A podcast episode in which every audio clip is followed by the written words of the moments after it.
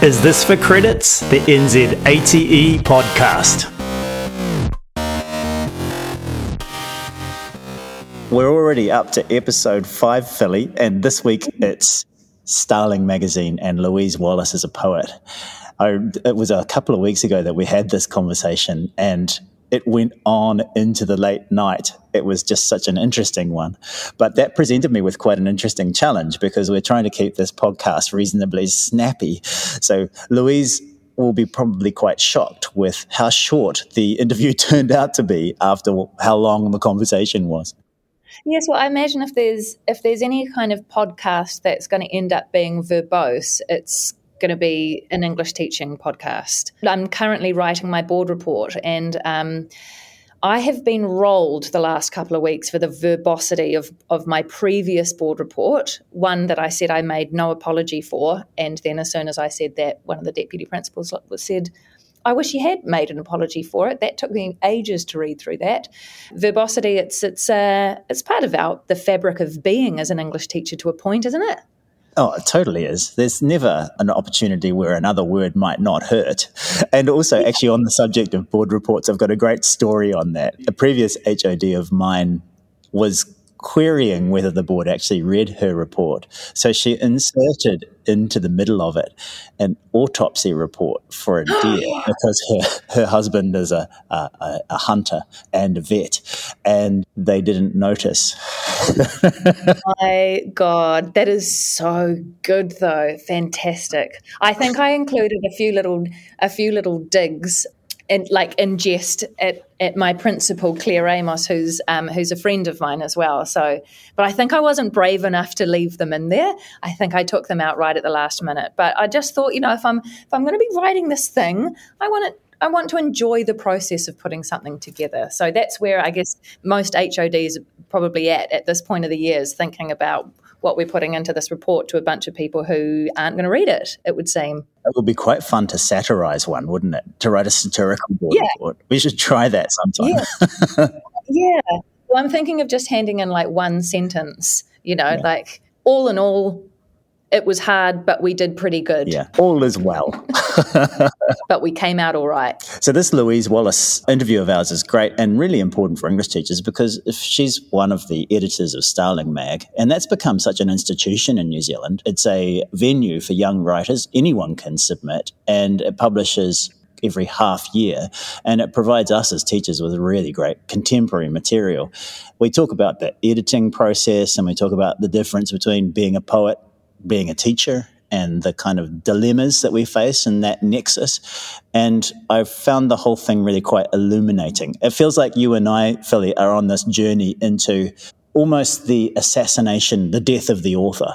If that makes sense, and these po- mm. these poets are actually helping us. Well, I'm feeling more confident about bringing more contemporary pro- poetry into my practice. If I'm honest, bringing poetry into my practice is probably not a strength of mine anyway, but I'm feeling so much braver about what's good to bring into class.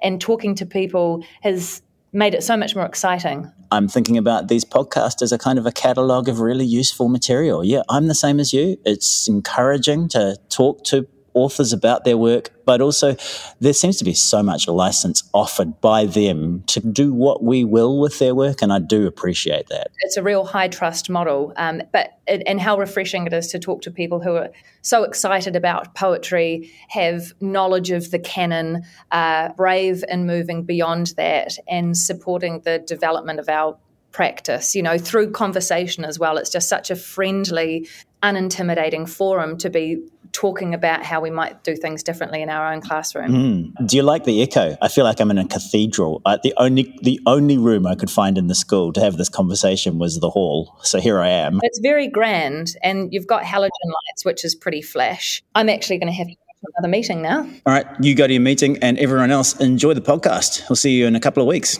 Ngati wa.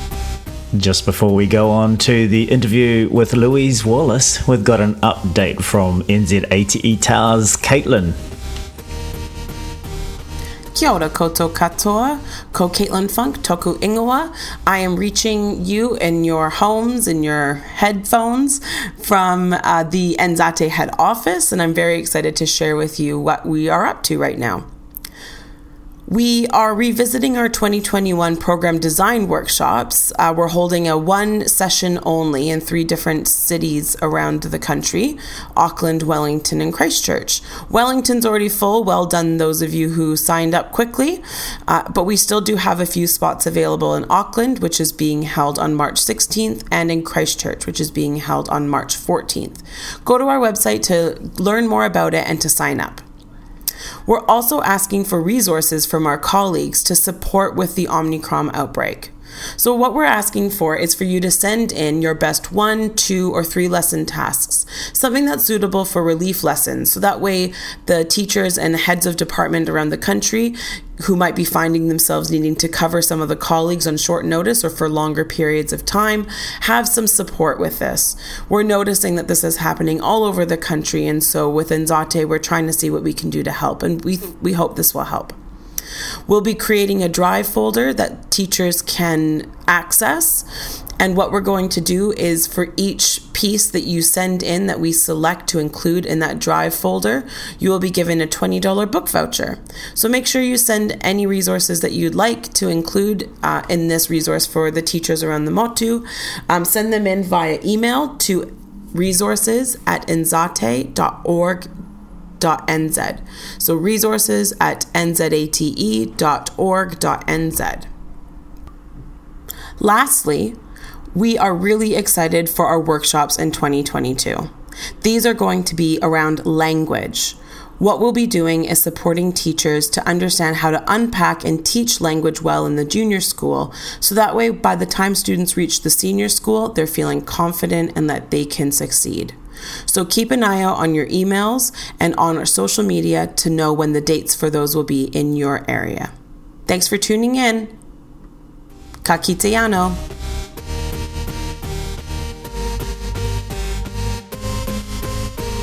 Excitingly, we've got a chance this evening to talk to Louise Wallace, who's one of the co editors of Starling Mag and a poet in her own right. So, welcome along, Louise. Thank you. It's really good to have you here. We've got so much that we can talk to you about. And we thought we might start with Starling, which is in its 12th edition. It's an online magazine of poets and prose writers up to the age of 25 from New Zealand. Is that correct? Yes, that's right. Uh, we're just about to release our 13th issue in late February. When did you start? I was living in Nelson, I remember that, and I I started thinking of this idea that I think that would be a really great opportunity. Once you get set up, and along the way, you can get uh, financial support to help your endeavours, which has been awesome from Creative New Zealand.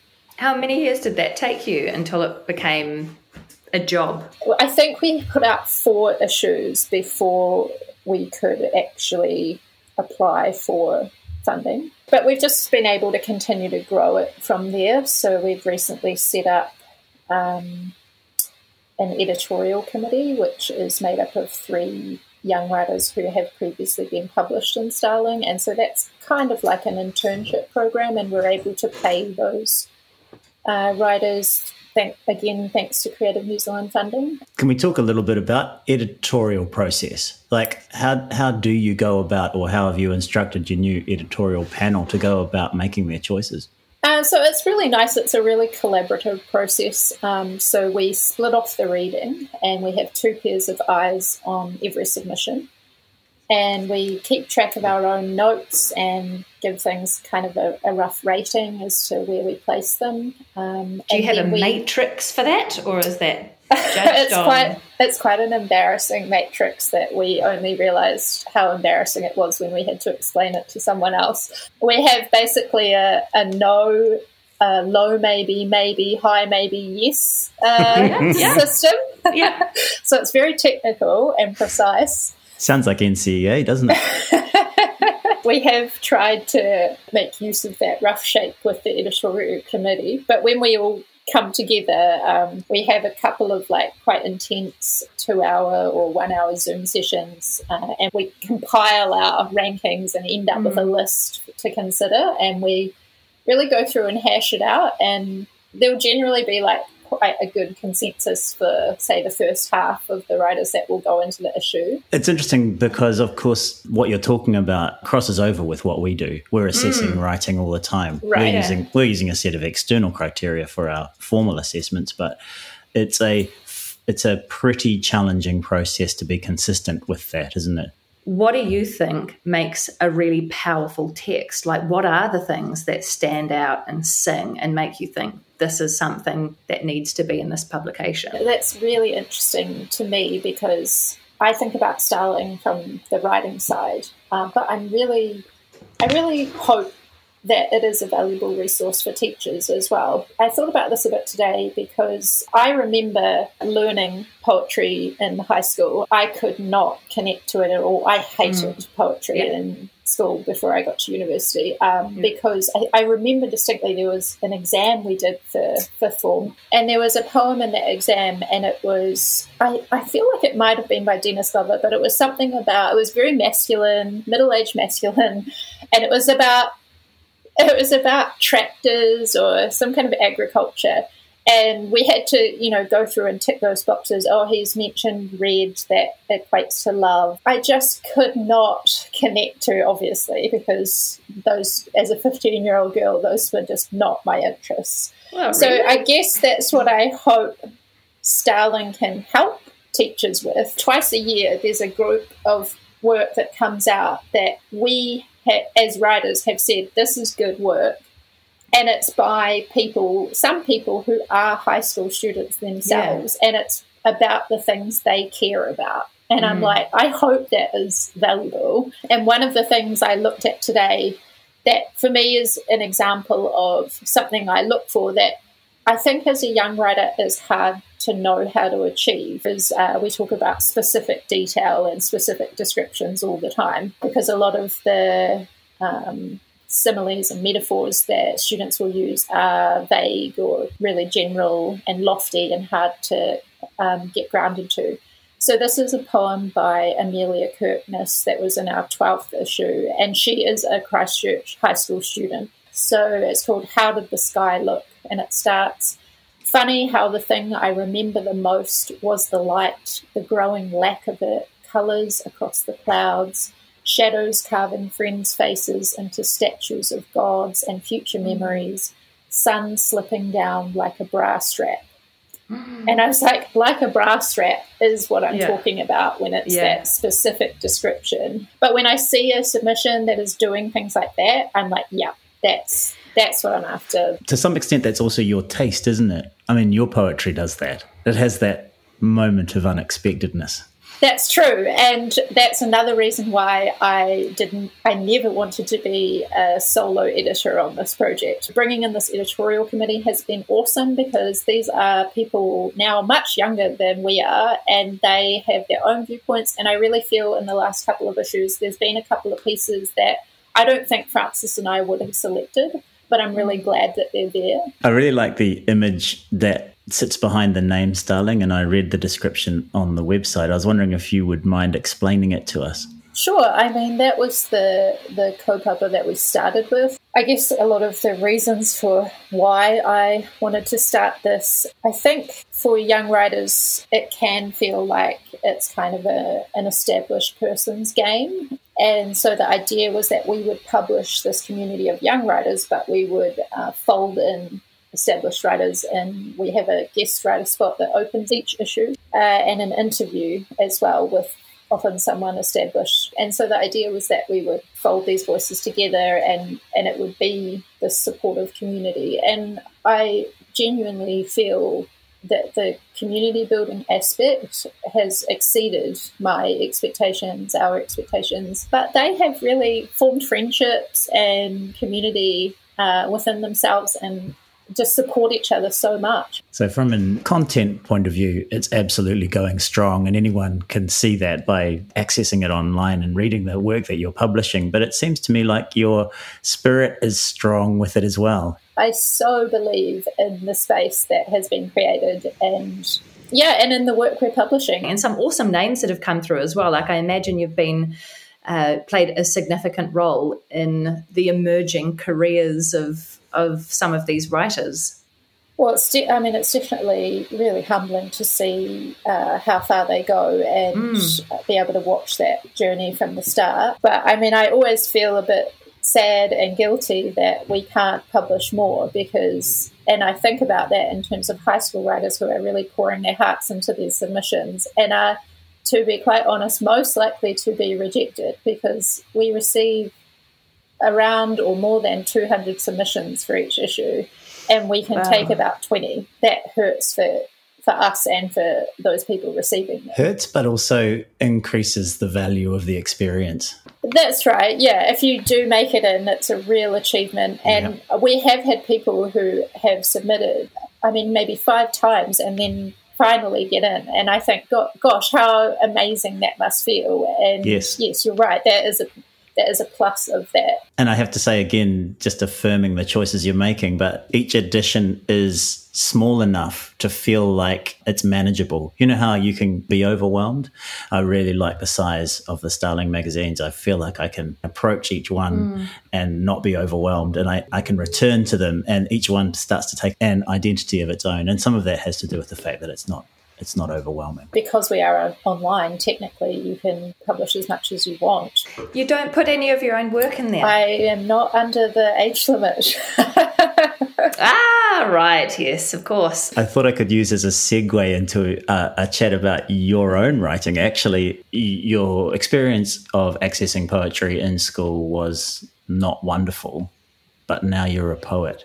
Maybe school performed its role all the same. That's true. I was thinking about my school experience today and I loved English. I absolutely loved it. And I mean, I just didn't know that I wanted to be a poet then, but I knew I loved English and I went to university to study English. So it definitely succeeded. I do remember one thing that was really cool about English, and I was thinking today, why couldn't poetry have been that cool? Uh, was we used to watch really cool films for English. So we watched wheeled them in on the well, trolley. we wheeled them on the trolley, but we actually went as a big class to see Romeo and Juliet oh, awesome. at the movies. And I remember the audible gasp from a whole cinema of 15 year old girls as Leo walked onto the screen and we all just went, oh, and yeah. So we watched yeah. very, and we watched Clueless. We studied Clueless, which at the time was very Amazing. cool. That's so cool. So I think contemporary poetry in New Zealand has become a lot more uh, present and accessible. Mm. But I mean, I, I get it from the teacher side as well. Like, from the teachers I've spoken to in terms of working with Starling, I have some sense of how extremely time poor you all are, probably just like writers like me as well. Um, and so, I mean, if you are a little bit unsure of poetry, and I mean, we get that we hear that a lot, right? Of poetry that it's intimidating, we don't understand what it means um, that it could be hard to think, oh, well, I'm going to get some cool contemporary poems and teach them in my class. I imagine that is pretty intimidating, isn't it? Yeah, it's quite interesting. There's um, a Facebook page, which is the New Zealand English Teachers Facebook page, and it, it's not associated with the subject association, but um, there's heaps of chat on there. And there's often a large number of teachers looking for resources about a particular text, and that's really interesting to me. Um, and I, I, I, feel like a, a lot of us, a lot of a lot of us are nervous to teach something new without first having designed the learning around it, as opposed to trusting in the standards and trusting in our knowledge and expertise and trusting in the poem, trusting in the text and your connection to it you know that that if we muddle through it with our class we're going to be able to find some language to articulate how what our relationship looks like with this text. And we, we've got to be able to put into language what this is doing to us if we just trust ourselves professionally and as readers and have enough of that you know professional knowledge to support us navigating it. I don't know if we need as many resources and activities and lesson plans as we think we do.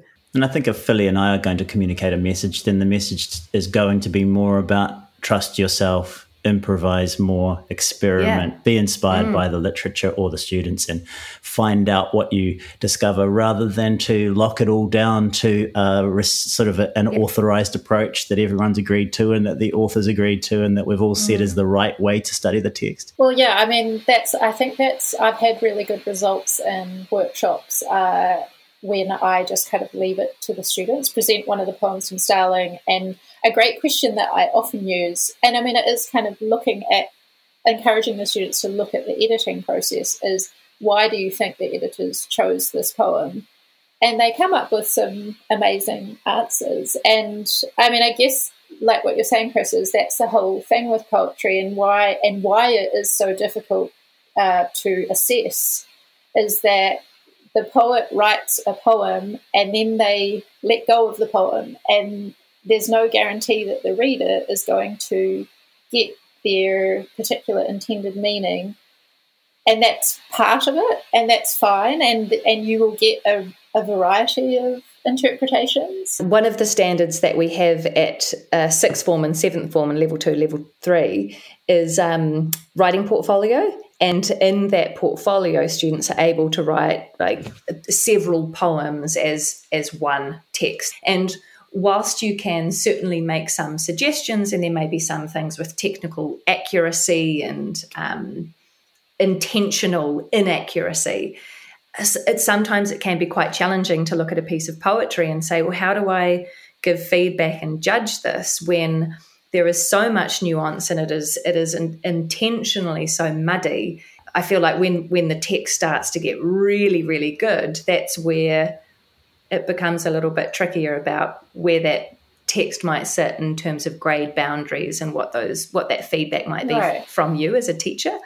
Do you find the same thing, Chris? I think one of the things that I that allows me to climb out of that is I just start to focus on determining through what is on the page whether I can detect that kind of that sits behind it. I'm satisfied if I see something that I think this has to be the result of intentional decision making. Mm. Then it gets credit, and I don't necessarily judge it. So I'm seeing, okay, the choice of word or the uh, alignment of, of ideas or the structure or the Yeah. repetition or the sound. it's that process, kind of right? Catalog those things as I go, and if I if I see enough of that, and I can detect some coherence between those things or dissonance, if that's what the intention appears to be, then I kind of stop there. There's also a territory that is quite hallowed that we must stay away from, which is that student's own experience of the world. Like I'm not there to judge that. I'm privileged to access it through their writing sometimes, but it's not my place to say whether it's a good way to see things. something that we talked about with teachers actually from the first issue. It's a poem by Sharon Lamb. It's called My Neck While Serving Customers. And it's a bizarre poem, but hmm. I heard her read it at a reading and she said how she wrote it. And I was like, wow, I wish everyone knew that because that might really encourage and help people. And I've used it for exercises a lot since then. So she gathered a few, a collection of her own tweets and she cut up the words and mixed them around. And so for mm-hmm. exercise, exercises for students, I've done it with I will print off a whole lot of tweets and just encourage them to make a found poem using those words, using those lines. And I'm sure fa- teachers do found poems all the time. Yeah, another approach to that is to get a, a page from a book and ask the students to redact uh, many of the words and just and it's the words that Yes, and and students love that, don't they? that poem of yours, Louise, the the thing, kind of expresses a lot of what we're talking about. It's from a while ago, isn't it? Yes, I can read this poem. I feel like this is a pretty good representation of my work, so that's probably good thing. So it's called The Thing. I need to find the thing I am good at. I have something wonderful inside, waiting to be said. It has not been easy. Spanish guitar, cake design, lyrics for lullabies. I really shine at nothing. It needs to come smoother than this, the way water flowing through wood would feel if you put a hand to it. I saw the cover of Gillian Welch's latest album in the Sunday paper. Immediately I knew this was the kind of beauty I would aim for. something that makes normal people feel worse about their lives. Ah, love it. So for me, there are things that, there that I find such a delight, and I've seen coming up in many of your poems, and that is that turn that your poem takes from a self questioning, almost lacking in confidence speculation into a very directed intention. And that mm. that intention that's stated in the last lines of that i can't help thinking biographically about it. I can't help thinking about you. So may i ask the teacher question and say how much of that is you? Oh i'm trying to think. I mean i guess it's that feeling of you know if if you're reading or listening to music and you're trying to be a writer or a musician or whatever and you see some amazing creation and you think, mm. why am I bothering? like, why don't I just give up now because I will never reach those heights? And yet there's something elevated about saying, I have something wonderful inside. That is such a beautiful mm. line. And that's the sort of line I want young people to read and reflect on because I that's something I think we as teachers can offer to students is this uh, sense of their potential, that hope, and possibly even ambition for who they may become. And the poem encodes that, I think. Yes, and I mean, you have you have identified, I think, one of my writerly tells, and it's also one of my editing tells that Francis often tells me about, is I'm a real sucker for an ending. And uh, this is one of, I guess, a model of my poem. So it'll kind of drift along and then a bit of an undercut at the end. Uh, and I, yeah, I really love a good sucker punch at the end. So if anyone does want to submit to Starling, have a great have a great last couple of lines that kind of hit you hit you in the face, and you'll probably win me over. and in English, we would call it a volta. And then we right. would instruct them to do it. One other thing I can identify in here for teachers uh, is so when I say the line, uh, it needs to come smoother than this, and then it goes into the image the way water flowing through wood would feel if you put a hand to mm, it. I love that. I've got a picture in my mind of, or I've got an idea of that it needs to be a smooth process. So then, as a writer, I think, what's an image I can use that's really specific that will portray that? Um, because it would be mm. easy to have an image of like a knife gliding through butter or something mm. like that, but that's something people hear all the time. Yeah. And yeah. as an editor or as an as a reader, yeah. I'm going to fly past that, and probably as an editor, I'm going to nearly say no mm. at that point. And actually, as teachers, we challenge that too, and that happens heaps. Yeah, and I think another limit to the uh, age old what did the author intend question is there's plenty in poetry that that's unintentional mm. that the reader constructs for themselves whether it's technical items that they identify that the poet wasn't conscious of or whether it's even just an interpretation of the poem. I imagine you are quite comfortable about releasing your poems into the wild and allowing them to take on meaning in their own right for for the reader. Oh i think that's fantastic. So i i would have i mean i think teachers should try to mm. worry less because it doesn't matter. It honestly doesn't matter. As an editor, if you if I get a feeling from a poem or if I love the language or whatever, if it if it generates something in me, that's enough. And if I really believe in what it generates, yeah. then I'm going to fight for that. Thing that I always do as a teacher, which is the reason that I'm coming to the understanding that my classes are unbearable, mm. is that I, I, I, just get so fascinated by the technique mm. of things. And I find that I I don't know, it could be very much a singular p- p- preoccupation, although I do end up convincing my students that it's all, all of great value. This notion, for example, of the consonants when you say the way water flowing through wood would feel, and that all the use of those double W's and how that actually evokes quite a sensory response and, and matches with the mm. meaning that you're trying to convey at that moment. I just love those connections and relationships. And I don't think that we have to say that the poet intended that. Mm. We can just see it in the poem for ourselves. Yeah, and so, to be honest, some things they might not have mm. even known they were doing. Do you have a poem that you would like to include in a conversation about your poetry? If someone was like, What is a poem that encapsulates your work? Uh, uh, this is what the one I would choose. And I think we'll probably address some of your questions, Chris, that you're interested in around how much of a writer is in their poems. Uh, so it's called The Feijoas Are Falling from the Trees. The feijoas are falling from the trees, a fresh bag load every day. Winter is on its way. I am in the kitchen, shucking feijoas like oysters, filling ice cream containers to freeze. Won't it be nice to eat them in July? Rory is a good man who hates feijoas. I see a strong gust outside, and I imagine the sound of a feijoa falling, crashing into branches on its way down, waiting to be plucked from the leaves and soil. Winter is on its way. I try to think of how I could earn more money, work harder, get ahead. There is never enough, and it would be nice to get ahead. I write a list of all the things I need to make stewed feijoas, feijoa crumble, another gust, feijoa cake. What I can say about this poem, part of the reason why I started writing, and I guess in some ways why I've started Starling as well, is it all goes back to, in some ways, that high school experience of feeling that poetry was not for me and it was not accessible for me.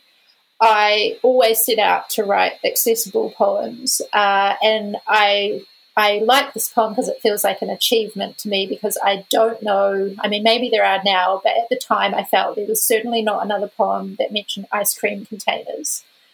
Uh, and yeah, I I I mean, this literally started from a real life experience that we were renting a house in Nelson, my um, husband and I, and there were two feijoa trees and they produce so much fruit and I could not keep up with it. Um, and of course, you don't want to waste them, but it was just this feeling of overwhelm. And I, I used that feeling of overwhelm to move from, you know, a fairly trivial uh, situation to bigger things about uh, needing to earn money and work harder and things like that. Even just the ominous kind of that repetition of, you know, winter is coming, which is now like a catchphrase from Game of Thrones, isn't it? But just as kind of you you set the bar.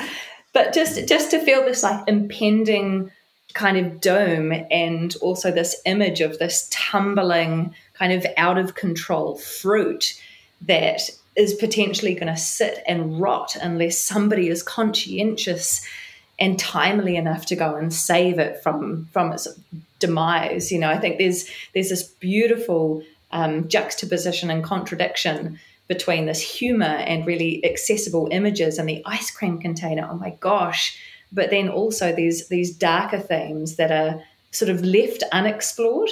I love domestic poetry and certainly as I write and the projects I'm working on now are even more sharply focused mm. on that with motherhood mm. and those kinds of things one of your sort of semantic markers, I think, is this sort of use of contradiction or paradox or internal inversion like I really mm. shine at nothing, or a good man mm. who loathes feijoas. That it seems to pop up in poems and often in singular lines. And I think that's something that if you want to use, I don't think domestic poetry is in any way pejorative, but it is often a domestic thing to be noting mm. the incongruities. Life can be cruel, uh, you know, aging mm. parents and all those mm. kinds of things. I'm really seeing those small cruelties in life sometimes. And I guess that's always been there in my poems uh, because it is just part of life around yeah. us, uh, whether you're my age uh, or whether you're younger with, you know, grandparents not being around or anything like that. But again, that's something that young people experience. They experience casual cruelty yeah.